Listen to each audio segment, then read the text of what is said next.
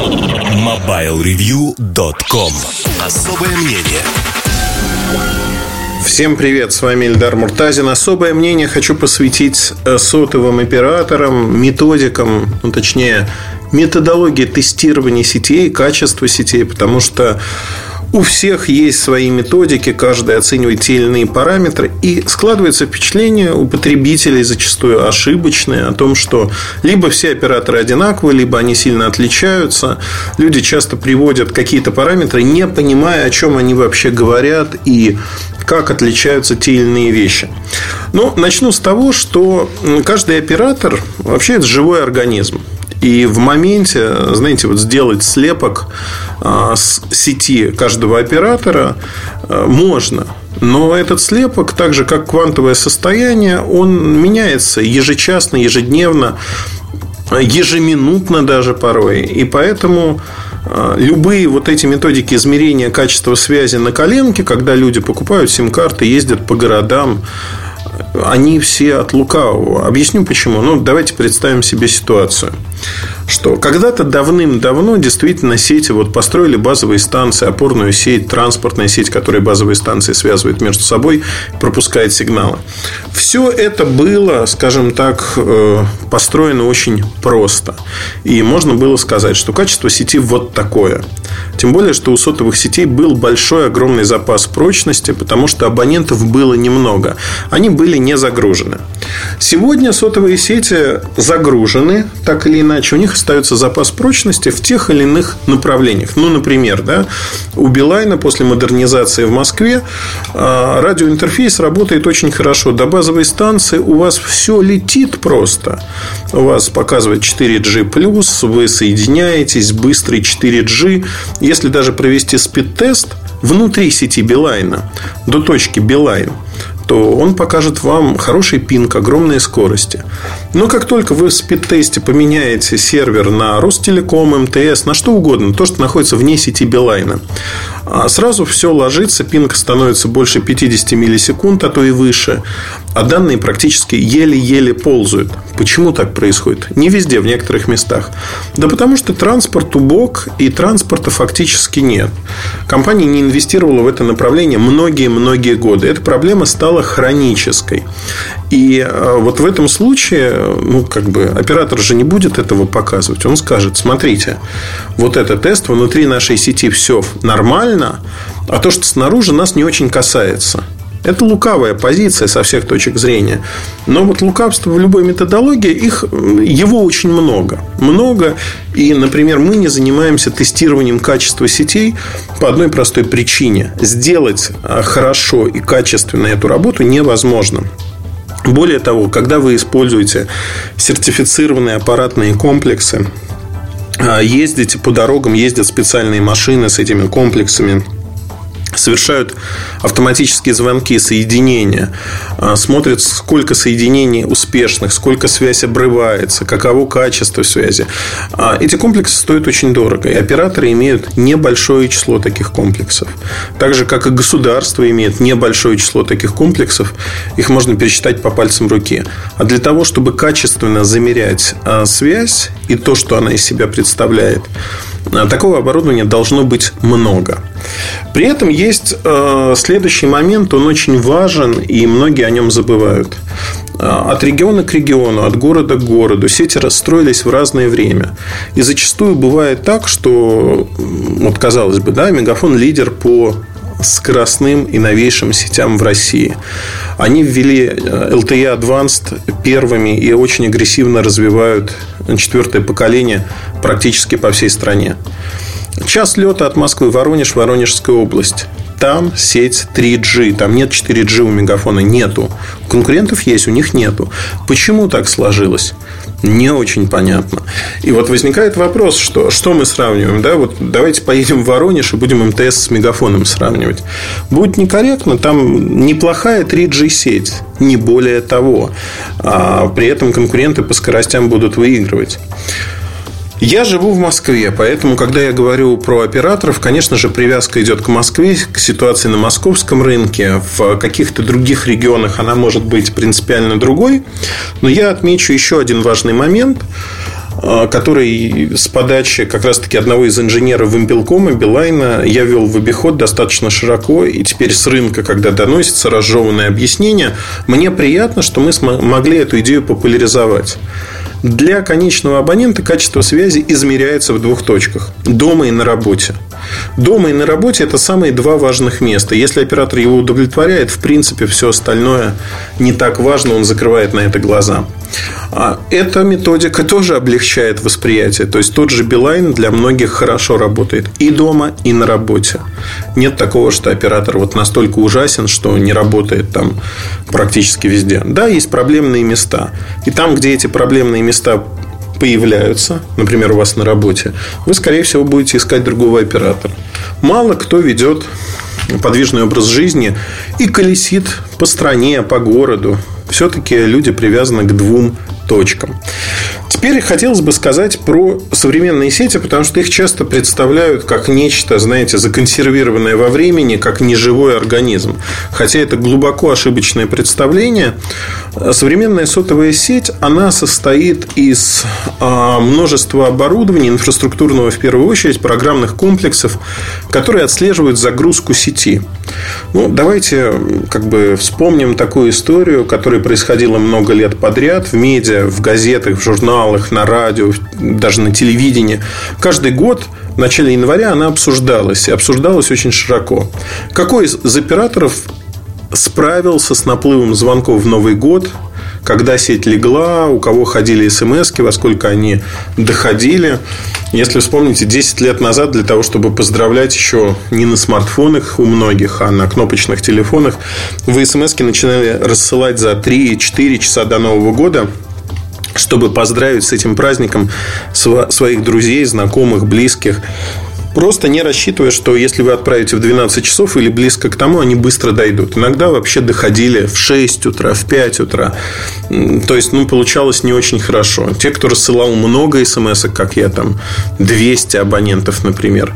При этом это была не массовая рассылка, а я друзьям, знакомым рассылал. Кого хотел лично поздравить, это не какой-то шабол он был, сразу хочу сказать.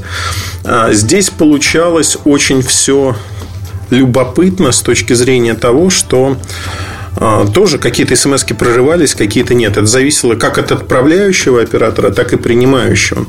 И была проблема. Проблема, потому что в Новый год связь была тогда не настолько дешевой, но уже достаточно доступной широким массам. Абонентов было много. И в Новый год происходили пиковые нагрузки. Что это значит? Что большую часть времени для сети было не важно, чтобы такое количество абонентов одновременно пыталось что-то сделать. И, в общем-то, э, создавать дополнительные мощности было не нужно. А вот Новый год, он показал, ну, Васильевский спуск, например. Операторы купили передвижные базовые станции, чтобы во время народных гуляний, встречи Нового года на Красной площади, люди могли позвонить, отправить смс. Вот так решали емкость сети конкретно. Олимпиада Сочи, передвижные комплексы, то же самое. То есть э, расширяли базу для того, чтобы люди могли звонить. В Сочи это оператор был основной мегафон. Э, они на олимпийских объектах сильно поработали, хорошо много оборудования поставили. То есть это тоже вот такой сценарий. Но что произошло за эти годы? Ведь эта проблема была характерна не только для России, это проблема общемировая. И операторы, и производители инфраструктурного оборудования научились балансировать нагрузку. Что это значит? Это значит, что те же смс стали выстраиваться в очередь. Они не стали по-глупому ломиться все. Вот вы отправили, и их тут же пытаются отправить через оборудование. То есть появились кеширующие сервера, которые, а, ну, я их называю кеширующими серверами, это не совсем так, ну, вот что называется на пальцах объясняю, не вдаваясь в технические подробности, чтобы было понятно, как это работает. С точки зрения технарей, сразу хочу сказать, инженеров, это все наивно, неправильно, я это понимаю, но моя основная задача рассказать, как это выглядит и чтобы обыватели, обычные люди, мы с вами могли понять обычным языком. А, эти смс как бы выстраиваются в очередь. Эта очередь регулируется оборудованием. По мере появления емкости, по мере появления возможности а, не создается затор на дороге. А, интеллектуальная система регулирует отправку этих смс. И фактически получается так, что мы видим, что ну, для абонента а, отправленная смс обычно приходит моментально другому человеку. А тут приходит не моментально, а в течение, например, 30, 40, 50 секунд. Иногда пары минут. Это уже не часы, которые были когда-то, еще десятилетия назад. Это пара минут от силы, если сеть загружена. То есть, вот балансировка нагрузки позволяет добиться таких результатов. Голосовые звонки расширили емкость сети, безусловно. Есть э, такой термин деградация услуг сети. Что это значит? Это значит, что, например, э, в момент, когда сеть не загружена, у вас телефон поддерживает HD Voice. Это кодек, который позволяет передавать голос с очень высоким качеством. Но при этом этот кодек зачастую занимает достаточно большую, ну, относительно большую полосу пропускания. То есть он занимает много данных. И деградация обозначает, что Сеть, когда видит, что она загружена, она принудительно автоматически переключает ваш телефон с HD Voice на более простые кодеки для того, чтобы у вас была голосовая связь. Но качество связи при этом страдает. Это не значит, что ваш телефон квакать начинает или что-то подобное. Отнюдь нет. Просто происходит небольшая деградация связи. И значит, что вы получаете связь чуть-чуть другую по качеству. Чуть-чуть. Вы зачастую этого просто не заметите. И вот, например, там в Питере Мегафон с Huawei провели модернизацию сети. И отчитали, что пропускную способность увеличили в два раза по основным параметрам. А, возникает сразу вопрос, какие параметры, какая пропускная способность, что, как сделали, какую сеть, потому что сегодня сеть 2G, 3G, 4G, LTE Advance. То есть надо смотреть, какую сеть увеличили. А, конечно же, речь идет о 4G сети. При этом можно говорить о том, что э, процесс это постоянный. Это, знаете, собачьи бега. Сегодня это сделал Мегафон, завтра это сделает Теле2, МТС или кто-то другой. На время кто-то вырывается вперед, пока другие не подтягиваются. Процесс этой гонки, он извечен. И никогда он не остановится. Можно говорить о том, что кто-то более-менее постоянно поддерживает лидерство, отрыв от других в чем-то. И я бы смотрел так. Ну, вот смотрите, да, у а, компании Теле2 изумительный, очень быстрый 3G в Санкт-Петербурге. Изумительный. 4G намного хуже все. А при этом у Мегафона обратная ситуация. 4G намного лучше, чем 3G. Скорости как минимум в 2-3 раза выше. Это как минимум реальной скорости. Не спид-тест или что-то подобное, а реальной скорости, которую вы получаете при загрузке файлов, почты, страничек и прочее, прочее. То есть здесь у вас получается, что действительно выигрыш. И Второй момент, о чем я много раз рассказывал. Конечно же, все зависит от вашего оборудования. А с помощью чего вы получаете доступ в сеть? Какой телефон? LTE какой категории поддерживает? Поддерживается ли у вас агрегация частот?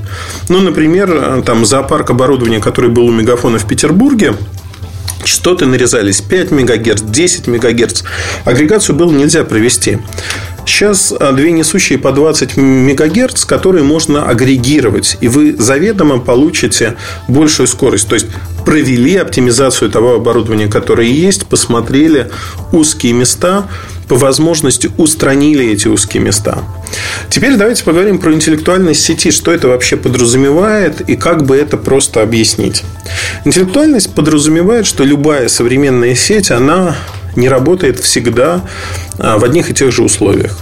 Я не беру ситуации технических поломок, сбоев, когда в ручном или полуавтоматическом режиме сеть реконфигурируется, то есть она зализывает раны. Нет.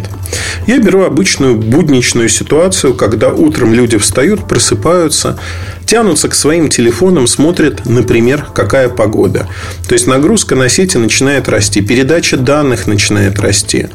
А за ночь телефоны передают не так много данных, как это начинается утром, вместе с тем, как любой город просыпается. То есть, если посмотреть на график потребления трафика у любого оператора, мобильного, проводного, то мы увидим пики, как это происходит. Пики, локальные минимумы, максимумы. И вот начинается день. Соответственно, в каждый период дня, в каждый отрезок, который прогнозируется, выходной это или будний день, возможно, это праздник, который пришелся на будний день, на среду или четверг, а, происходит то, что мы видим, как а, происходит, в общем-то, работа, как все работает и как люди а, получают те или иные возможности – то есть они получают услуги, сколько они звонят, сколько они передают данных, сколько они загружают файлов, пользуются или не пользуются торрентами. Вот это, кстати, сценарии, которые и показывают, а что происходит. Назвать деградацией сети, например, отключение торрентов и потребителей торрентов в какой-то момент невозможно. Представим себе ситуацию, что ну, торрентами пользуются там 4-5% аудитории, активно из них пользуются 2%, но они создают нагрузку минимум на 50-60% на сеть в моменте. То есть это тяжелые, так называемые тяжелые пользователи, которые сильно нагружают сеть. И при этом они не приносят каких-то умопомрачительных денег компании. Скорее, это минус, который нивелируется другими абонентами.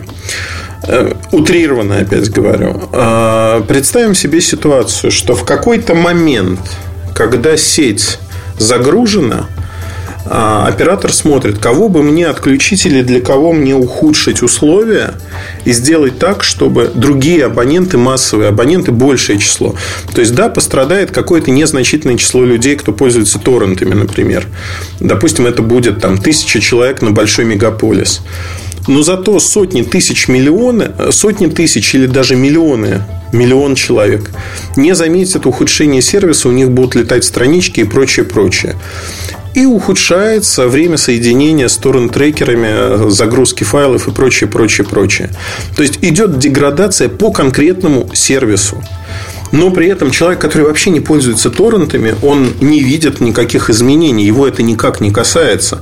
Вот это интеллектуальный сценарий. Никто из операторов сегодня ни в России, ни где-то в мире не гарантирует, что все услуги каждую минуту 24 на 7 они будут вот именно такого качества. Обратите внимание на рекламу. Все рекламируют как? До 300 мегабит скорость, до 600, до 450. Но никто не говорит, минимальная гарантированная скорость такая, потому что это сеть, это всегда разные сценарии применения, и никто не может гарантировать даже для корпоративных пользователей минимальную скорость. Если кто-то гарантирует, поверьте, это обман, потому что в реальности скорость всегда бывает очень-очень разной. И всегда можно найти ситуации, места, локальные, географию, точки, где а, этого не будет происходить. И, конечно, мы тут же говорим о том, что «А, нас обманули». Никто не обманул, потому что никто не обещал. Вот таких сценариев набирается с годами и в зависимости от используемого оборудования огромное количество. Компании, которые имеют единый центр управления э, сетью, ну, например, у меня был репортаж про ЕЦУС от Мегафона, питерский, кстати говоря, его открыли полтора-два года назад. Очень интересный комплекс, а, уникальный во многом. Первый в России вот такого рода, второй комплекс а, резервный а, на Урале. Если первый ложится, то второй может перехватить управление в считанные минуты. До пяти минут переключения на управление сетью. Это огромные расстояния российские, огромные магистрали оптиковолокна, которые прокопаны по всей стране, огромная сеть, а, резервные мощности. То есть вот это управление, которое дает нам знаете, это вот мощь на кончиках пальцев. Вы можете с терминала видеть, что происходит по всей стране в сети и масштабироваться до конкретного городского района, конкретной базовой станции и увидеть, что происходит на ней. На это все накладываются те самые сценарии, которые зависят от того, а что мы делаем на наших смартфонах, компьютерах, как мы потребляем этот трафик, как влияют, например, тарифные планы на потребление. И сегодня для операторов симуляция поведения абонентов в зависимости от тарифа, от того, сколько стоит передача данных, звонки, как они себя ведут в разное время суток и в разные праздничные дни поздравляют, не поздравляют своих близких. Вот эта симуляция, она позволяет предположить, а как будет работать сеть. И говорить, что каждый оператор – это вообще ручная работа, произведение искусства, если хотите, тонкая настройка, которая может осуществляться как производителем инфраструктурного оборудования, так и оператором. При этом надо понимать, что работа очень тонкая. Без производителя оборудования ее совершить невозможно. Это подкручивание оборудования для того, чтобы выжать из него максимум возможного. И при этом оно не горело. чтобы оборудование работало оптимальным образом. Здесь мы сталкиваемся с тем, что производитель всегда знает свое оборудование лучше, чем оператор. Ну, как правило, в массе своей. Разные регионы, разные города. Все упирается в компетенцию тех инженеров оператора, которые работают в конкретном регионе, в конкретном городе. Чем выше компетенция, чем больше знаний они способны подчерпнуть и забрать у производителя, тем лучше будет настроена сеть. То есть при прочих равных, при одинаковых инвестициях, при одинаковом оборудовании, при одинаковых изначальных настройках, сеть в городе А и сеть в городе Б у одного и того же оператора может работать в одном случае шикарно, в другом безобразно. Все упирается в людей, в те настройки, в то, как это работает. Конечно, из центра управления и из центра сети оператор пытается все это подтянуть к некому общему стандарту. Но так же, как в армии, ориентируется на самого слабого. То есть стандарты не задаются по верхней планке. Это тоже нужно понимать. Поэтому, когда я говорю о том, что современная сеть – это живой организм, это именно так. Это живой организм, а не что-то другое. И когда мы смотрим на то, как все это выглядит, это выглядит именно так. Живой организм, в котором различные сценарии в различное время суток, в зависимости от различного оборудования. Оборудование тоже создает разную нагрузку на сеть. Есть телефоны, которые неправильно, банально настроены, они пингуют сеть постоянно. У многих китайских би-брендов это так. И они создают жуткую нагрузку на сеть. Э, лет 6-7 назад это было огромной проблемой, пока на инфраструктурном оборудовании не научились фильтровать такие запросы, которые де-факто они создают DDoS-атаку на инфраструктуру оператора. А оператор при этом не отключает такие устройства, но он научился фильтровать эти запросы, откидывать их и делать все достаточно прозрачно для своей сети, что такие телефоны теперь или другие устройства, планшеты не создают такой невыносимой нагрузки, как это было раньше. Они не кладут сеть. И э, поймите правильно, что да, операторы, конечно, вот у кого-то может сложиться впечатление, все операторы одинаковые, это не так.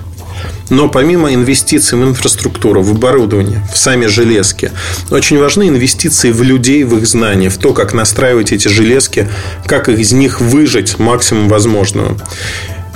И, конечно же, есть стратегия развития. Стратегия кто-то развивает. Ну, вот пример, Теле2 в Питере сделал ставку на 3G. Почему? Потому что большая часть абонентов Теле2 сидит на а, оборудовании, на смартфонах, у которых, возможно, 4G есть. Но в массе своей это 3G. Поэтому 4G уделяется меньшее внимание. Обратная ситуация у Мегафона. Они сделали ставку на новейшие технологии. Их аудитория подтягивается вверх. Не вся, но многое. И они, а, как технологический лидер российского рынка, пытаются это все тянуть. МТС некая средняя позиция, да, и там, и там пытаются сеть настроить, чтобы и 3G у них пополам, да, и 3G, и 4G было плюс-минус одинаково.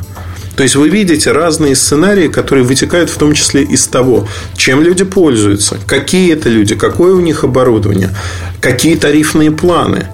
Это очень сложная головоломка. Она, я пытаюсь банальными такими образами объяснить, как это происходит, но на самом деле это сложнейшая работа, сложнейшая задача. Это очень интересная задача во всех смыслах. Поэтому надеюсь, что немножко открыл глаза, как это работает вообще, что из себя представляют операторы и часть их работы. Потому что многие об этом не задумываются. Когда мы об этом говорим, даже с журналистами, кто вроде бы пишет про телеком, мне глаза открываются, они говорят, ой, а мы этого не знали. Хотя это банально, лежит на поверхности, но мы как-то вот туда не копали. И выясняется, что да, ну вот это вот так, но они об этом не знают. А об этом нужно знать. На мой взгляд, это самое важное. На этом все. Удачи, хорошего настроения. Слушайте другие части подкаста. Оставайтесь с нами. С вами был Ильдар Муртазин. Пока и удачи во всем. MobileReview.com Штучки Добрый день, дорогие друзья. Очередной подкаст «Штучки» хочу посвятить очень интересному новому продукту, но обзор полный уже, наверное, будет э, в январе месяце, может быть, в феврале, а, когда пойдут поставки, когда уже будут э, скажем так, доступны нормальные образцы, а не на часок покрутить. Я вообще считаю, что вот эти вот можно, можно написать, конечно, какой-то первый взгляд про устройство, которое у тебя там буквально минуты, но лучше все-таки его там попользовать, э, прям чтобы так вот сильно, знаете, походить там, все попробовать, фишки разные, и потом уже высказать свое мнение. Вот. И это приносит свои плоды, потому что я, например, уверен в любом материале, который написан на сайте, а, ну, в том, что там выводы совпадают с моим мнением. И мне кажется, что это очень важно.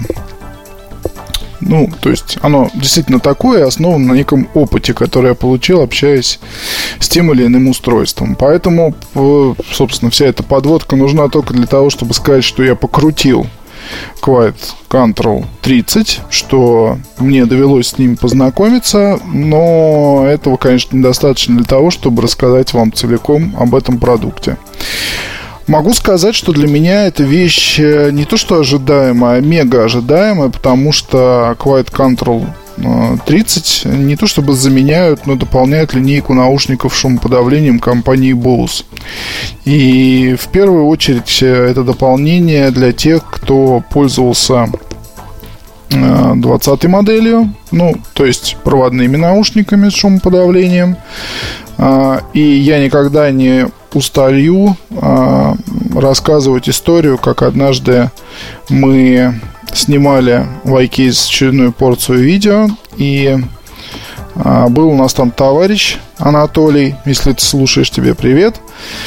И вот он, соответственно, ходит там такой, бродит, не дает нам нормально работать, не дает нам нормально снимать, спрашивает, ребят, вот хочу какие-нибудь наушники купить, вот прям не знаю, вот тут хочется там завтра планируется тяжелый, тяжелый долгий перелет, хочу какие-нибудь уши. Я его прям вот взял и отвел чуть ли не за шкирку к 20 модели. И говорю, чувак, вот как бы тебе надо вот это вот купить и все. Потому что он не любит большие, накладные, ему надо, чтобы там маленькие засунул в карман.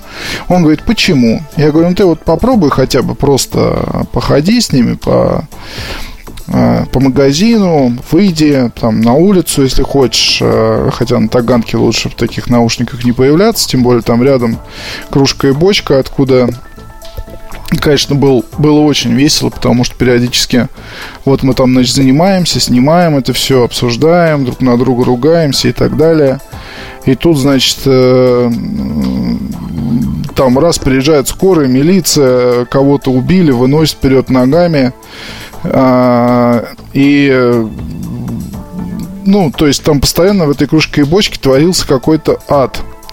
А, и, соответственно, это всегда не то, что, ну, просто зачем, вот, да, зачем допиваться до такой степени, что, причем там в последний раз чуть ли не до полусмерти избили человека, который просто, по-моему, даже разнимал пьяных людей, сам находясь в пьяном состоянии. И как до сих пор существует эта кружка и бочка в центре города, я вот тоже не знаю, то есть, ну, это очень странно, потому что там реально ад, какой-то просто синий, синий ад.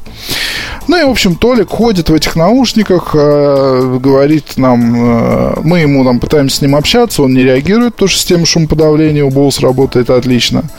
И вот, соответственно, когда мы ему там, Толя, Толя, ну что ты, ну скажи нам, пообщайся с нами что-нибудь там, расскажи.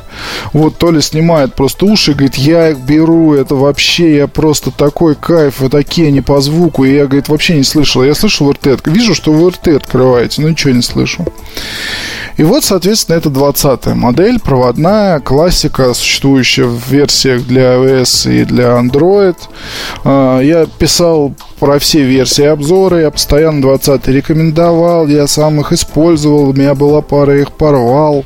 В общем, ну, это вот наушники на все времена, и я думаю, еще года 3-4 можно их будет смело рекомендовать для тех, кто а, не верит почему-то Bluetooth и не захочет покупать Quiet Control 30. А, что на самом деле зря. А, сейчас они 300 долларов стоят на сайте Bose США. В общем, такая жирная покупка. Но в предновогодний период, я думаю, сейчас там они будут разлетаться, как горячие пирожки. Короче говоря, а, что такое 30-я модель? А, как вы знаете, новая, ну, как бы сказать это слово даже, новое, относительно новое поветрие в мире Bluetooth гарнитур это гарнитуры ожерелья. Они есть у всех компаний. А, началось все, если меня изменяет память, с LG, потом такую же версию сделали в Samsung, потом появились э, ну, сейчас а есть такие вещи у Jabra, есть сейчас такой вот э, это разные сегменты, но в основном ничего такого впечатляющего. То есть люди это вот ожерелье не задействуют. У Sony есть, конечно, да, и спортивные модели, и обычные, кстати, очень хорошие гарнитуры соневские, вот эти вот, прям советую покупать до сих пор, потому что по цене они очень интересны.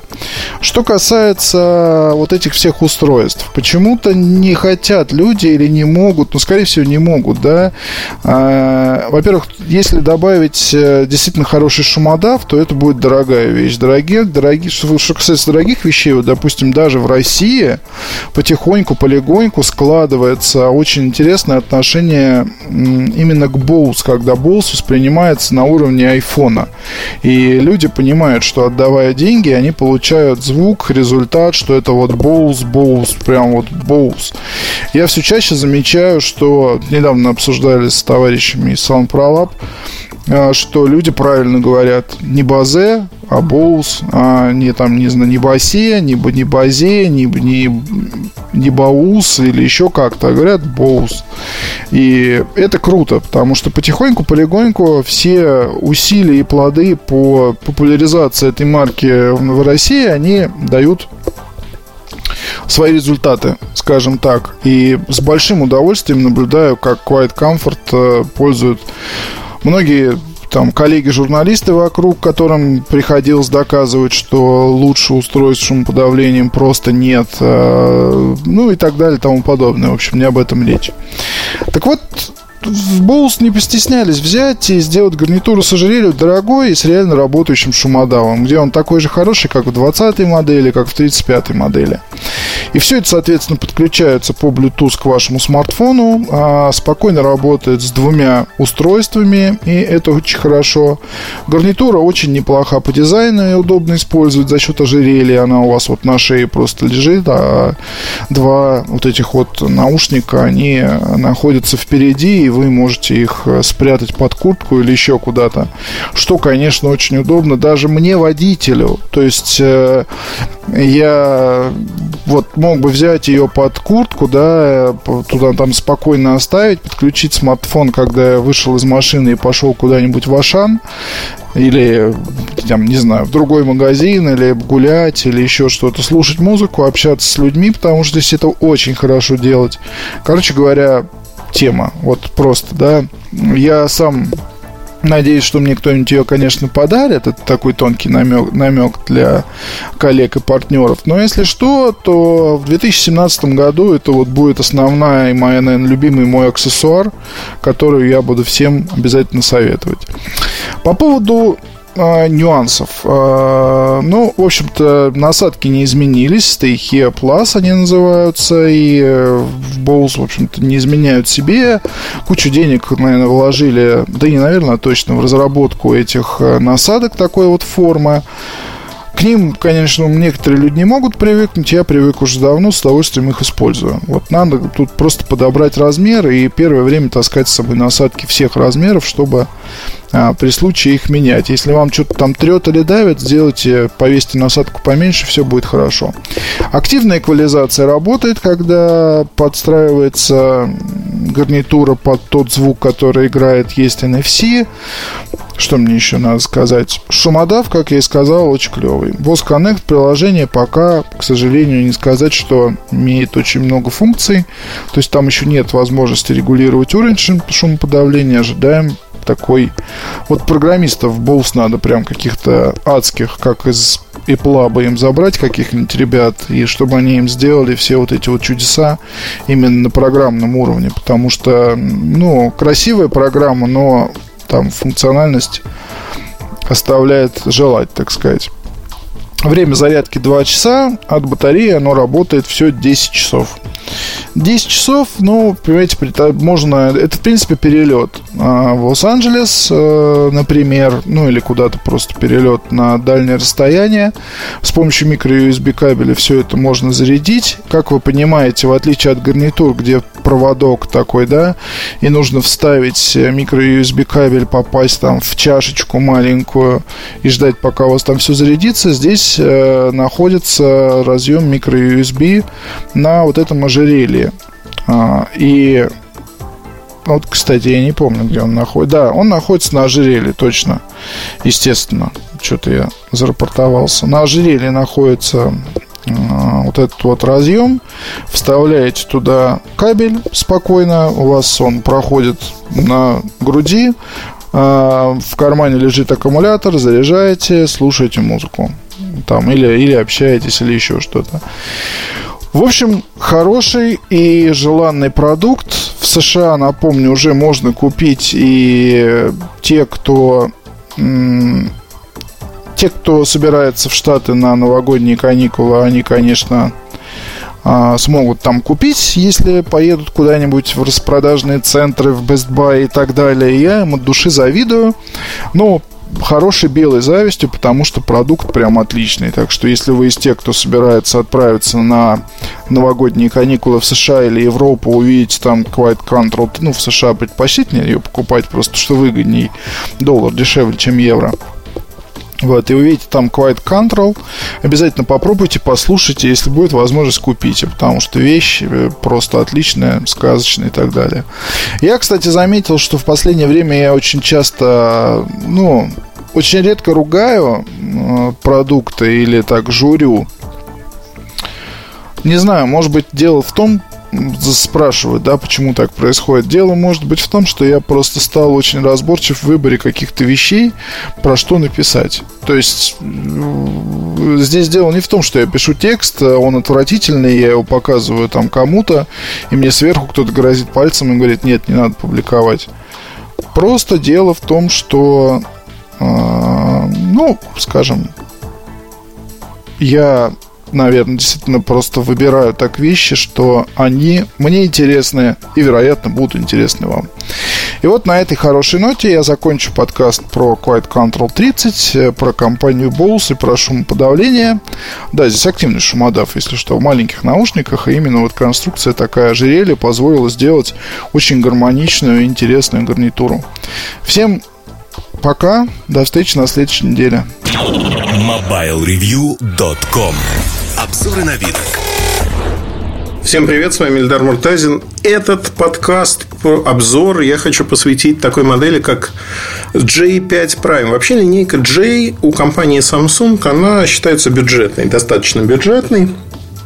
Получается каким образом, что есть А-серия, она более дорогая, ее условно можно назвать средним сегментом. Есть флагманы, которые выше находятся, а серия ниже упрощенные функции, и J-серия вообще упрощенная, упрощенная, казалось бы. Так было до этого года, когда стали появляться разные модели с приставкой Prime. То есть, если мы раньше слышали о том, что компания Samsung борется за то, чтобы сделать все проще для понимания, тем не менее, не удержались. Не удержались и сделали, что у них вот получилось J5 э, Prime, J2 Prime и тому подобные вещи. Приставка Prime означает, что модель позиционируется чуть-чуть выше. Давайте, наверное, поговорим про этот аппарат с точки зрения того, для кого он создан и почему он вот получился именно таким, а не каким-то другим. А, вообще, J5 Prime создавался для конкуренции с китайскими смартфонами. И у него для этого есть практически все. За цену в 15 тысяч рублей на полке. Эта цена меньше, чем стоит Samsung Galaxy A5 2016 года. Но при этом аппарат меньше. Индекс у него SM дефис G как Ground 570F. Две сим-карты, причем две сим-карты самых настоящих. Есть один слот не комбинированный, там сразу разъем для microSD и для нано-сим карточки. И второй слот для нано-сим карты. Радиомодуль, конечно же, один, но вот видите, в бюджетных аппаратах сразу есть и то, и другое. То есть вы получаете и ту, и другую возможность. Второй момент. А, экран а, всего лишь 5 дюймов HD а, разрешения. Это очень неплохая IPS-матрица TFT, не AMOLED, как в A5. Но при этом есть датчик отпечатка пальца, чего в бюджетных аппаратах от Samsung мы не видели. А оперативной памяти 2 гигабайта, встроенной 16, батарейка 2400. И тоже мы не видим здесь быстрой зарядки, потому что это бюджетное решение. Бюджетное решение также выливается в том, что используется относительно старый чипсет Exynos 4-ядерный. Здесь можно говорить о том, что он не самый быстрый, но при этом, на мой взгляд, он очень-очень неплох и очень хорошо вписывается в концепцию именно этой модели. Но вообще, когда мы говорим о более бюджетном, чем А-серия варианте, кажется, что чего-то не доложили. Ну, вот здесь не доложили AMOLED-экран. Не многим людям он нужен, потому что китайцы как раз-таки без AMOLED-экрана в этом сегменте продаются. Второй момент. Две камеры. Фронтальная камера неплохая, 5 мегапикселей. Основная камера 13 мегапиксельная, светодиодная вспышка.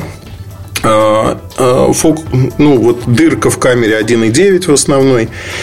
При этом, что я хочу сказать? Камера снимает так же, как А-серия, абсолютно идентичный, то есть на свету вообще проблем нет. В помещении автофокус работает не очень быстро. Тем не менее, камера на фоне аналогичных моделей по цене, особенно китайских, сильно выигрывает. Сильно выигрывает тем, что она имеет более широкий динамический диапазон, она снимает ну, в полутемноте хорошо. В темноте, конечно, снимают они все не очень. Тем не менее, вот для этого сегмента камера очень и очень неплохая. А, есть FM-радио, что тоже нетипично для флагманов Samsung, здесь оно присутствует. При этом, конечно же, аппаратно поддерживается четвертое поколение 4G LTE, Bluetooth 4.2, микро-USB разъем, не USB Type-C. Вот знаете как, на массовом рынке люди привыкли к простым решениям. И J5 Prime – это решение для массового рынка. А почему оно такое? Ну, посмотрите, Corning Gorilla Glass с 2,5D эффектом. То есть такой внешне очень приятный брусочек, тонкий достаточно. Сзади металлический корпус и пластиковые ставки вверху-внизу, причем смотрится все очень-очень неплохо. Чем-то напоминает а, шестой iPhone. Чем-то отдаленно. Назвать его копией, как вот у китайцев многих нельзя. Датчик отпечатка на центральной клавише. Причем с датчиком отпечатка история такая, что он не такой же, как во флагманских моделях. Он не так быстро работает и требуется более точное позиционирование пальца. Ну или записать палец надо более точно. В целом понятно, почему это так. Ну потому что модель она более бюджетная. И при этом мы говорим о том, что модель простая, внутри есть тачвиз облегченный максимально. Ну, максимально близко к тому, что мы видим на э, других телефонах компании. При этом мне нравится этот аппарат по одной простой причине, что в этом аппарате есть практически все, что нужно для жизни, для обычного потребителя. Он э, недурственно выглядит от бренда, и э, в среднем у меня он работает около двух дней. Два дня полноценно, где-то два с половиной-три часа работы экрана. При этом с экраном тоже нет никаких проблем, углы обзора, все хорошо. Нет вот копеечная экономия, которая, конечно, убивает, потому что у китайцев, как правило, это всегда есть, это отсутствие индикатора освещенности. Нет индикатора индикатора освещенности. И почему в такой модели не поставили? Это вообще копеечная экономия. Но знаете, э, все-таки старые привычки невозможно перебороть. Потому что надо же ответить на вопрос, а почему надо покупать старшие модели? А вот потому что там AMOLED, индикатор освещенности, как будто люди обычные об этом знают, помнят и смотрят. Я думаю, для многих станет неприятным сюрпризом, покупая телефон за 15 тысяч рублей, когда нет индикатора освещенности, яркость экрана регулируется, что называется, ползунком. Другое дело, что я всегда был противником таких решений, но а, в данном конкретном случае яркость экрана я настроил где-то на 70%, А, и есть режим на улице, когда яркость поднимается. Но сейчас нет яркого солнца. У нас зима в России. В Пекине, например, я пользовался. Там солнце было. Были солнечные зимние дни. Солнце там было не очень ярким. Не слепило буквально в глаза. Тем не менее, там мне не приходилось повышать яркость экрана, потому что он оставался вполне читаемым. И это, конечно, большой плюс а, во всех смыслах для этого аппарата. А, какие конкуренты у него есть? А, вообще в категории до 15 тысяч рублей конкурентов огромное множество. И, как правило, это конкуренты, которые построены на чипсетах от Mediatek, от Qualcomm, 5 дюймов HD, иногда Full HD экран предлагают. У кого-то больше батарейка, у кого-то меньше, не суть. Китайских компаний, кто предлагает нечто подобное, очень много. Э, Swift Plus, Swift 2 Plus. Это вот модель, которая приходит на память сразу из таких более-менее прямых конкурентов. То есть, фактически, очень-очень много аппаратов, каждый из которых может выступать конкурентам к этой модели. А можно ли говорить, что все эти устройства, они вот такие прям конкуренты-конкуренты? Да, можно, безусловно. А с, одни, с одной оговоркой очень важной. Любой китайский бренд, даже там Huawei, ZTE, все-таки это не А-бренды пока. А Samsung А-бренд – лидер рынка. То есть, тут вы получаете вот э, таким образом и сервисное обслуживание, и прочие вещи. Но впервые в J-линейке, J5 Prime, он по соотношению цена-качество получился очень интересным. Аппарат интересный, мне он нравится, и у него нет как таковых серьезных огрехов. Для массового потребителя, который покупает телефон для того, чтобы он был красивый, не ломкий, работал 2-3 года. Вот этот аппарат работал долго при этом от одной зарядки.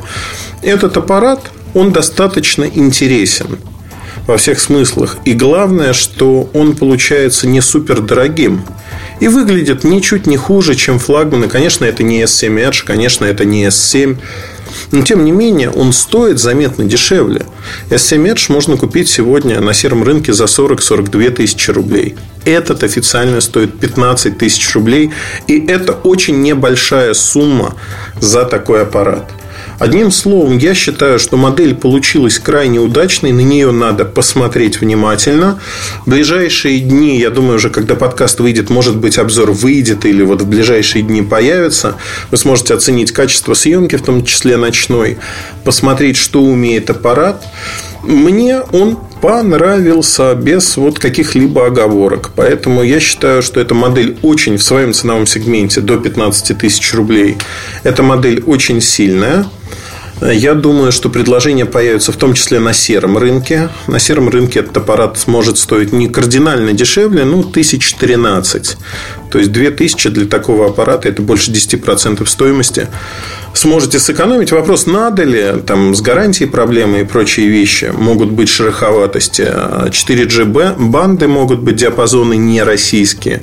Соответственно, агрегация частот может не поддерживаться. Тем не менее, вот смотрите, да, а, аппарат очень и очень интересный. Поэтому, как мне кажется, к нему стоит присмотреться внимательно. На этом все. Удачи, хорошего настроения. Послушайте другие части подкаста. Спасибо вам за это. И до новых встреч. Пока. MobileReview.com Кухня сайта. Всем привет, с вами Эльдар Муртазин. Я хочу обсудить, наверное, синдром таксиста. А, он касается не только таксистов, он касается огромного количества профессий людей, которые между собой общаются. Ну, вот таксисты общаются между собой, журналисты зачастую общаются между собой в поездках, пресс-турах и тому подобных вещах. Ну, вот, э, на Медне Давича вчера, что называется, мы встретились с журналистами в одной из, такой, из таких поездок. Ну и, конечно же, перемывали косточки э, нашим коллегам, которые там присоединялись к нам, рассказывали о том, что они делают, как они делают. Ну и, конечно, в чем-то проявляется синдром таксиста. А что это такое вообще? Наверняка вы, если ездите на такси достаточно часто, обращали внимание, что люди говорят, когда, хотя вы не просите их, но вот они с вами коммуницируют, общаются, говорят такие вещи, что Ну, на самом деле, в такси я временно, у меня свой бизнес, или у меня был свой бизнес успешный, но вот дела пошли не очень, и поэтому я сейчас в такси. Ну, еще вот историй бывает огромное количество совершенно разных. Это не каждый второй таксист, а чуть ли не каждый первый рассказывает такие истории. Ну, либо надо молчать, и тогда вы ее не услышите. А, возникает сразу вопрос, почему человек работает в такси, почему он так стесняется этого. И один из таксистов, с кем я общался, человек, который занимается этим делом больше 20 лет, он а, достаточно откровенно сказал, что да, есть такая проблема. Многие люди, приходя в такси, им кажется, что вот они упали на самое дно, что вот в жизни они уже ничего не добились. И такси – это такая вещь, ну, вот идти уже некуда больше. Падать дальше некуда. Ну, во всяком случае, на панель же не, вы, не выйдут мужчины, а вот в такси они могут попасть. А, хотя в современном мире и мужчины на панели, в общем-то, тоже встречаются. Другое дело, что там тоже нужны, видимо, умения и труд некий. Я сейчас не хочу обидеть таксистов ни в коем случае, тем более, что я сейчас скажу, что журналисты и журналистика испокон веку это была профессия, в которой собирались образованные люди, которые не нашли себя на гражданской или военной службе. Если говорить про Российскую империю, если говорить про Советский Союз, да что там, если говорить про наше время, зачастую в журналистику прибиваются те, кто ничего не добился в других местах. Вы знаете, не только в журналистику, вот чтобы собратьев по цеху не обижать, это характерно вообще для многих вещей, которые происходят у нас в стране. Например, у меня был недавно разговор переписка, точнее, в Твиттере человеком, который оказался учителем в муниципальной школе. Он обличал муниципальную систему образования, говорил, что учителя ничему не учат детей, и когда я задал вопрос, а почему вы тогда, если вы про себя так же говорите, что вам это не нужно, что маленькая зарплата, вы высиживаете. Если вы это осознаете, почему вы там сидите? Человек сказал, я просто не лицемер, я могу вот правду говорить. А мне кажется, это преступлением, потому что в данном случае преступление заключается вот в чем. Рассказы таксистов они никак не влияют на вашу жизнь, на то, как он вас довозит из точки А в точку Б. Ну, можно улыбнуться, усмехнуться, э, закрыть, сказать, я не хочу общаться и все. Но когда учитель уродует детей массово, это поставлено на поток, это самое страшное на самом деле. И он еще вот так гордо об этом заявляет, что вот он это делает. Э, просто такой экскурс в сторону, что есть разные профессии, в которых у нас люди поступают вот такими замысловатыми способами. И таких людей очень много. Это правда так. Я не могу сказать, что в других странах не так, потому что у нас очень часто есть относительно другого мира, внешнего мира, неважно, это Европа, США, Азия, такие розовые очки, что вот у них-то там кисельные берега, и вообще все прекрасно. И уровень образования муниципального дешевого совершенно другой. Ну, поезжайте в Нью-Йорк, поезжайте в район Вашингтон-Хайтс. Посмотрите, какой там уровень муниципального образования. Какие там школы.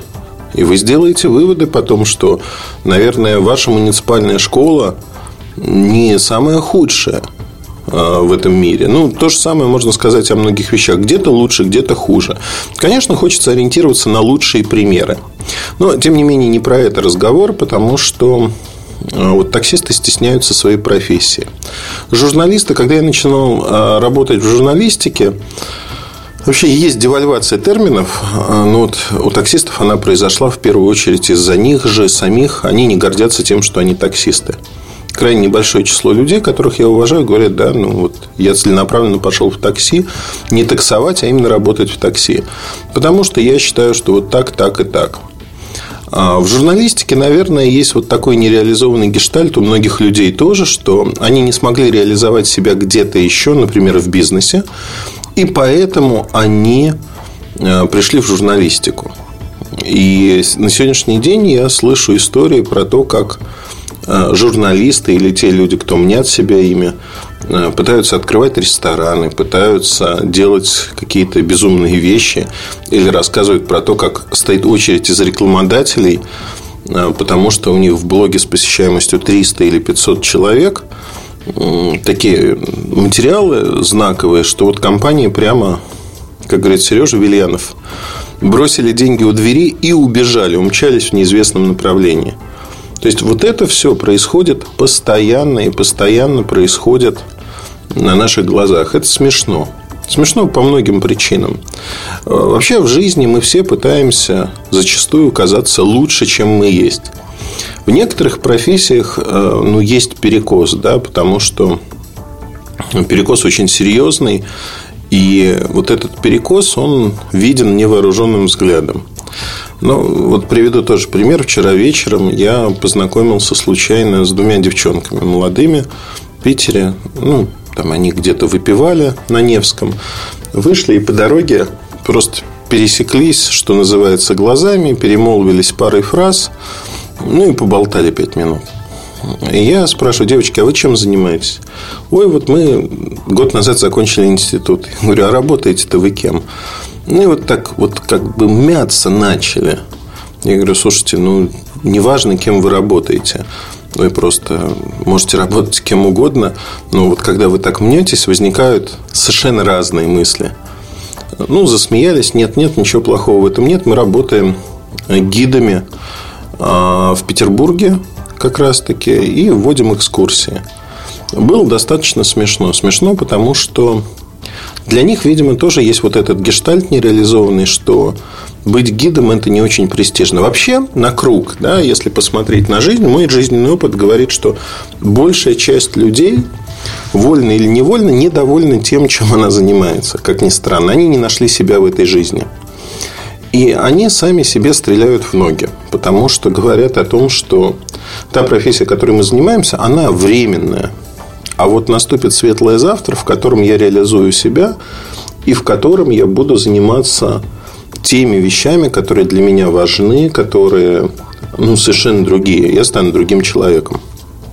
Ну, это примерно так же, как Муртазин, который весит больше центнера, будет каждое утро вставать и говорить, ну, это временно все, а завтра э, я буду выступать в большом. На пуантах, в пачке. Я буду порхать, как бабочка, над сценой, и мне будет рукоплескать зал.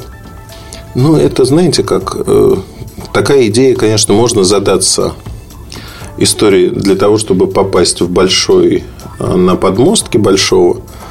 И, в принципе, туда можно попасть э, во время, не во время выступления, вне зависимости от твоего веса, умений и прочее. Но так, чтобы вот выступить, ну, тоже можно реализовать такую мечту. И к ней, ну, к ней надо идти, над ней надо работать. И зачем мечтать о том, а, скажем так, воображать о том, чего нет. В психологии есть очень хороший термин, который обозначает такие вещи. Перенос. Когда вы свою жизнь, вы недовольны по какой-то причине своей жизнью, работой, и вы переносите это, вы воображаете, что у вас абсолютно другая жизнь, абсолютно другие возможности. В журналистике это опасно по двум причинам – Первая причина – вы общаетесь с огромным количеством людей, и зачастую это люди из разных социальных групп. Кто-то соответствует вашему статусу жизненному, кто-то ниже, кто-то выше, иногда значительно выше. Вот мой круг общения, он очень велик. Это люди обычные, ну, вы знаете, такие трудяги, если хотите. Это люди, кто занимается интеллектуальным трудом. Есть те, кто занимаются бизнесом, наемники, владельцы своего бизнеса. И у них много денег зачастую бывает. То есть много, ну, это миллионы, сотни миллионов. Там пара человек есть, кто уже за ярд перешагнул. И, ну, вы знаете, если каждый раз меняться с, вот, в зависимости от э, социального статуса человека, пытаться подстроить, обтесать себя, меняться. Женщины так часто делают. Ну, и не только женщины, в общем-то, не будем проявлять мужской здоровый шовинизм. Многие люди так делают, пытаются подстроиться, предугадать и прочее. Вы теряете себя. А второй момент в журналистике, помимо круга общения, который очень сильно давлеет над людьми, в отличие от огромного числа других профессий, в журналистике более-менее постоянная константа, если вы работаете в крупном издании, если вы более-менее чего-то добились да, на начальном этапе, например, то вы начинаете ездить в пресс-туры. С пресс-турами вообще очень удивительная ситуация, потому что, как правило, вас селят в хороших отелях, как правило, ну вот раньше, если говорить про телеком 15 лет назад, Перелеты были практически всегда исключительно бизнес-классом, отели были очень хорошие. Потом телеком поиздержался, скажем так. То есть это стал эконом-класс, отели стали зачастую похуже. Но, тем не менее, много развлекалок, которые стоят очень-очень больших денег. В прямом смысле этого слова и для обычных людей они недоступны. Просто ну, потому, что вам пришлось бы работать на эти развлекалки. Поэтому журналисты входят вольно или невольно в те несколько процентов людей, которые в мире получают некие сверхблага, сверхвпечатления. И эти впечатления журналисты получают в полной мере. То есть, это возможность остановиться за счет приглашающей стороны в пятизвездочном отеле, в люксовом отеле. Возможность увидеть с хорошим экскурсоводом тот или иной город, страну. Таких вещей очень много. Но самое главное в этой истории э, заключается в том, что люди ошибочно переносят это и говорят, что это их образ жизни. И они создают такую видимость. Ну, например, да, такой классический пример, который я обожаю. Одна компьютерная компания сделала тур лояльности на три дня на лазурное побережье Франции. И вот они на вертолетике, значит, полетели на вертолетиках полетели из Ниццы в Каны. То есть, несколько человек в одном вертолете легком. Дальше там обед в хорошем месте. И на машинах вернулись обратно. Такая, знаете, прогулочка однодневная. Ну, и в казино поиграли, насколько я помню. Съездили. Э, знаете как? Меня в этой поездке не было, сразу хочу сказать, ну, просто интереса не было в этом. Здесь э, Хотя, знаете, вот в этот момент кто-то так про себя подумал, а, завистливый Муртазин, его не позвали. А, поверьте, Муртазин сейчас вызовет кучу ненависти у своих собратьев по Перу по одной простой причине. Я отказываюсь от многих поездок, от огромного числа. В силу того, что невозможно жить только в самолетах. Невозможно жить в какой-то мере. Вот, э, перенос – это чужая жизнь. Когда по работе нужно, это одно. Когда просто поехать поразвлекаться, я для себя поставил скажем так, блок с точки зрения того, что вот поездки лояльности и прочие вещи, я выбираю их и езжу не так часто. Потому что иначе можно не вылезать из поездок, и очень часто люди бывают очень жадными до этого.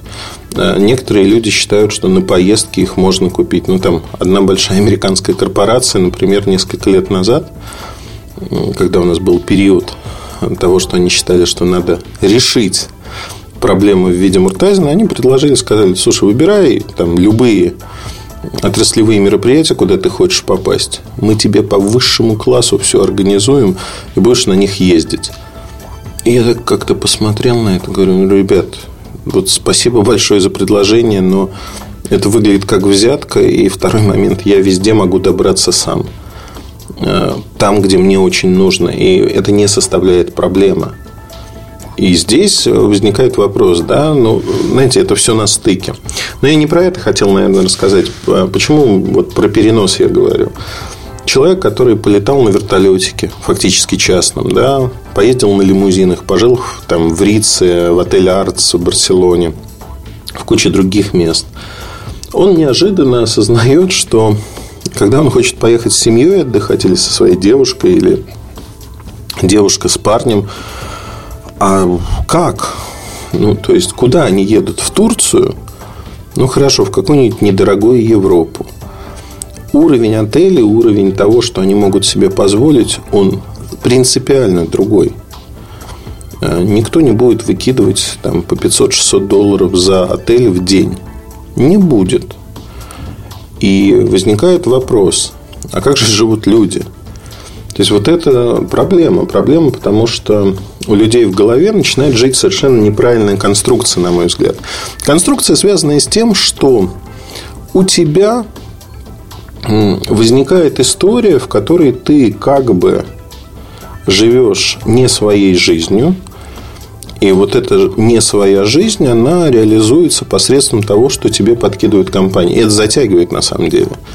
Затягивает, ну, если можно посмотреть Инстаграм каких-то людей из индустрии, складывается впечатление, что люди хвалятся, там, фотографируют номер в отеле, фотографируют свой отель, рассказывают, как не как их пригласила какая-то компания, а как я классно, значит, заселился в такой-то отель. Ну, это неправда. Это вот как раз-таки есть перенос, что я такой крутой, я молодец. Я в этом отеле живу. Потому что я этого добился, я заплатил, кажется, да, вот складывается впечатление, что я заплатил свои деньги. На самом деле это не так. Называя вещи своими именами, можно назвать нас всех в какой-то мере халявщиками, которые эксплуатируют там средства компании. Это как бы данность, да, это происходит.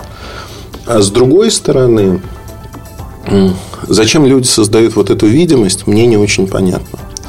Я часто езжу отдыхать, скажем так, когда идет перегруз, ну, куда-то лечу на какое-то время отдохнуть за свой счет и абсолютно этого не стесняюсь. Я могу себе позволить, ну, там плюс-минус те же самые отели – и да, это в какой-то мере, да, с некоторыми ограничениями мой образ жизни, но я здесь подхожу разумно к тому, что мне нужно. А, понимаете, когда у вас, это вот возвращаясь к таксистам, когда у вас что-то было или что-то есть, вы не воспринимаете это как нечто, о чем вы хотите говорить с любым незнакомым человеком. В этом нет смысла никакого. Очень смешно, когда а, ну, это тоже вот а, есть некоторые мужчины, которые очень любят обсуждать свои любовные победы. И вот и с такой-то девушкой, и с такой-то девушкой. Ну, во-первых, это мерзко по многим причинам. Это абсолютно не мужское поведение. Но, во-вторых, эти истории, знаете, это как в старом анекдоте. И ты рассказываешь, что у тебя за ночь 10 раз было. Они во многом надуманы. Это тоже нереализованные мечты, которые они озвучивают. Им хотелось бы, чтобы они жили так. Но они так не живут. Знаете, вот глобальный вопрос, да, он очень простой, что в журналистике это видно сильнее, чем в других профессиях. Как мне кажется, первый шаг к пониманию себя, первый шаг к пониманию того, что вы делаете, зачем вы делаете, он очень простой. Ни в коем случае не смириться. Смириться – это слово плохое, знаете, это звучит примерно так. Я упал на самое дно, у меня нет будущего. Поверьте, будущее есть в любом возрасте. Когда-то тяжелее, когда-то проще чего-то добиться. Ну, опять-таки, да, есть ограничения по возрасту, по здоровью. Но тем не менее, там на сцену большого я не выйду уже, сколько бы я ни тренировался. Хотя, кто знает. Но изменить все можно. Можно изменить свою жизнь в любом возрасте, поменять профессию, поменять то, чем вы занимаетесь. Надо реально оценивать свои шансы, конечно же. Но в принципе это возможно. И если есть мозги, конечно. И первый шаг, который очень важен, и вот то, что я вижу сегодня в России, в других странах, зачастую неправильно. Люди сами вокруг себя строят клетки. Они строят клетку с точки зрения того, что я вот этим занимаюсь, это временно, и я вообще ненавижу эту профессию, и я не хочу в ней быть. Но это неправильно. Со всех точек зрения, если ты выбрал и занимаешься этим, то старайся, выкладывайся, тянись. Либо не делай этого вообще. Потому что, знаете, вот эта пирамида, когда в любой профессии, в любой профессии исключений нет, а, на верхушке пирамиды там 2-3% тех, кто зарабатывает действительно какие-то заметные большие деньги. Все остальные имеют нечто усредненное. И не факт, что очень много. Понятно, что отличаются профессии, точка входа, сколько надо учиться. Там врачи получают, тратят больше времени, получают больше возможностей. Там учителя меньше, например, и т.д. и т.п. Но так или иначе, у вас есть эта возможность реализовать себя. Это самое главное. Вы можете себя реализовать. Вопрос, как вы это сделаете. И как вы пойдете к этому, как вы это будете делать. Здесь очень много всяких «но». Вот реально. Там красной нитью проходит. А, что я хочу сказать еще из интересного, из важного и, на мой взгляд, того, что определяет нашу жизнь. Если вы создаете вот этот перенос психологический, вы не можете быть счастливы. Потому что всегда есть раздражающий момент. Раздражающие моменты в жизни нужны для того, чтобы что-то изменить чтобы не быть довольным своей жизнью. Но в данном случае, вот о котором я говорю, как правило, человек, наоборот, себя ставит в, э, помещает внутрь клетки. Он мечтает и воображает жизнь, которой у него не будет, скорее всего. Потому что, чтобы она была, нужно что-то поменять. Нужно себя поменять. Каждый из нас вообще э, борется в первую очередь с самим собой. Мы не боремся с другими людьми, это вторично. За место под солнцем, еще что-то. Мы боремся со своей ленью, мы боремся со своим нежеланием что-то менять в своей жизни, привычное. Нас рутина вовлекает, когда говорит, ребята, вот знаете, я уже ну как-то свыкся, вот каждый день встаю, делаю вот это, вот это, вот это, и, и все. И вот тут возникает да, вопрос, а зачем мы это делаем, если нам это не нравится? Не надо этого делать. Есть, э, поймите правильно, есть моменты, которые ну, в любой работе любишь кататься, люби саночки возить. В любой работе есть технические моменты, которые не нравятся, которые не являются полетом мысли. Бывает плохое настроение, бывает вы болеете. Тем не менее, все это э, как бы нужно делать. Я не об этом сейчас говорю. Технические моменты убираем в сторону. Я говорю скорее о том, что зачастую мы начинаем вот в этой рутине вариться в собственном соку. Мы теряем горизонт, мы теряем возможность развиваться. И это самое плохое, что может произойти. Один из признаков этого, когда человек начинает вот рассказывать такие истории. Ну, вот приведу пример из жизни, что называется. Вчера там случайно встретились с журналистами, вместе посидели недолго, ну и поболтали. И вот один человек говорит, слушай, ну вот я открываю новый проект, э, там будет три человека, мы пишем блог, посвященный IT, и вот уже у меня очередь стоит значит, из инвесторов, кто хочет инвестировать в него и прочее, прочее. И я понимаю, что это ну, просто обман. Так же, как ровно, очень часто происходит простая ситуация. Э, приходят люди, рассказывают какую-то историю про свой бизнес, про ту работу, которую они делают. И ты так удивленно открываешь глаза, потому что ты варишься в этом соку, варишься в этом бизнесе много лет медийном, понимаешь, как он устроен, и понимаешь, что тебе рассказывают сказки, которые не могут случиться в жизни. И каждый раз я периодически проверяю их. Ну, знаете, как это происходит? Я смотрю, а вдруг я там заблуждаюсь, вдруг я чего-то не знаю. И так иду, вот человек говорит, у меня вообще такой старт. Значит, вот смотри, у меня уже там, 5000 посетителей. Ты заходишь и видишь контент, который не могут читать живые люди. Ну, не могут они его читать. Он неинтересный.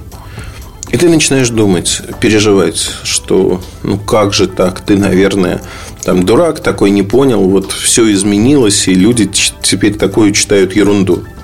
Ты переживаешь, проходит неделя, и а, поисковые системы просто выкидывают этот бложек из поиска по одной простой причине, что там идет накрутка там, порно-трафиком, ну, любым трафиком.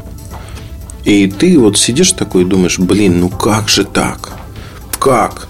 Ну да, но человек же, зачем он это делает? Он же понимает, он должен понимать, что это все равно всплывет, и всем станет это ну, ясно как день. То есть он гадит на себя, свою репутацию, на то, что в будущем с ним кто-то может делать или не делать проекты. Вот эта проблема, и эта проблема встает в полный рост. Теперь другой момент, не менее важный. Вообще профессиональная деформация а, у журналистов и тех, кто занимается журналистикой, она происходит очень быстро. И вы знаете, это заметно по молодым ребятам, которые приходят в журналистику. Очень быстро а, они, ну, знаете, испытание медными трубами, оно очень тяжело проходит у всех сносит крышу. Все зависит от стержня внутри. Тем не менее, сносит крышу очень быстро. И, как правило, это одна-две поездки куда-то. Ну, представьте себе, да, молодой человек, отучившийся в институте или еще учащийся в институте, вдруг его там какая-то компания куда-то приглашает в поездку. Другая компания ему там телефон дорогой дарит. И все это происходит за короткий срок, там несколько месяцев. И ему кажется, что все, жизнь, она теперь вот повернулась к нему лицом, улыбается, и все будет вот именно вот так. Все будет просто прекрасно, идти по этому сценарию. И в этот момент у людей сносят крышу. В прямом смысле этого слова. Они еще ничего не добились. А, можно считать это таким авансом от жизни. Но они уже себя ведут так, как будто они хозяева этой жизни, общаются сквозь зубы, а, начинают ругаться с окружающими, там, ну, вот в мой адрес это уже хороший тон. Такие мальчики, как правило, говорят простые вещи. Ну, и девочки встречаются иногда, что вот Муртазин мастодонт, все, он уже а, списан в тираж. Ну, я это слышу лет 20, да? Почти 20 лет.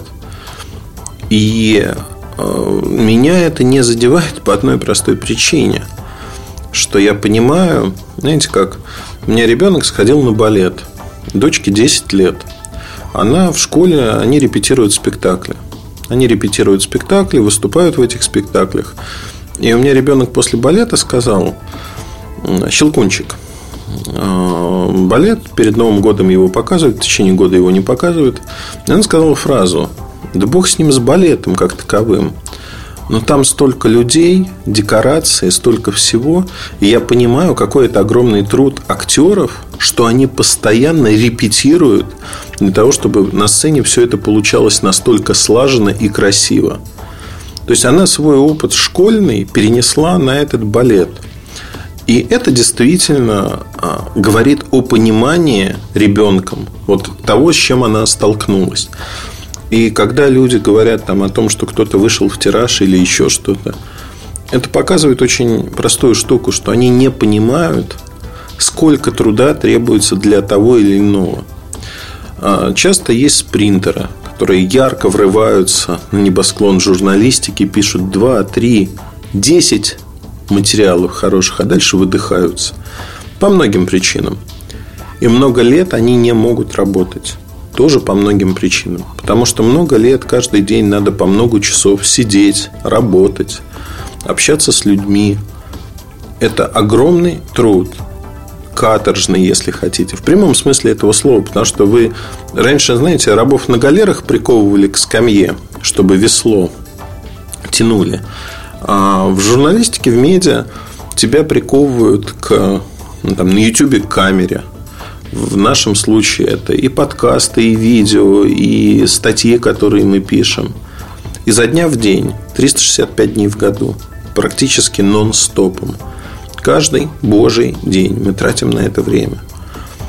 И это очень тяжело. Тяжело быть таким бегуном на длинные дистанции. Потому что нужна определенная организация труда, определенная организация сознания. И самое главное, что нужно относиться к своей работе, к тому, что ты делаешь. Нужно любить все это, а не относиться к этому, что я здесь временно, что на самом деле я ищу чего-то другого. Как правило, вот когда происходит психологический перенос, человек не добивается ровным счетом ничего, он не становится успешным ни в одной области, в которой он работает. Ну, вот такая история. На этом, пожалуй, все. Удачи, хорошего вам настроения, оставайтесь на связи. Слушайте другие части подкаста. Пока. MobileReview.com Жизнь в движении.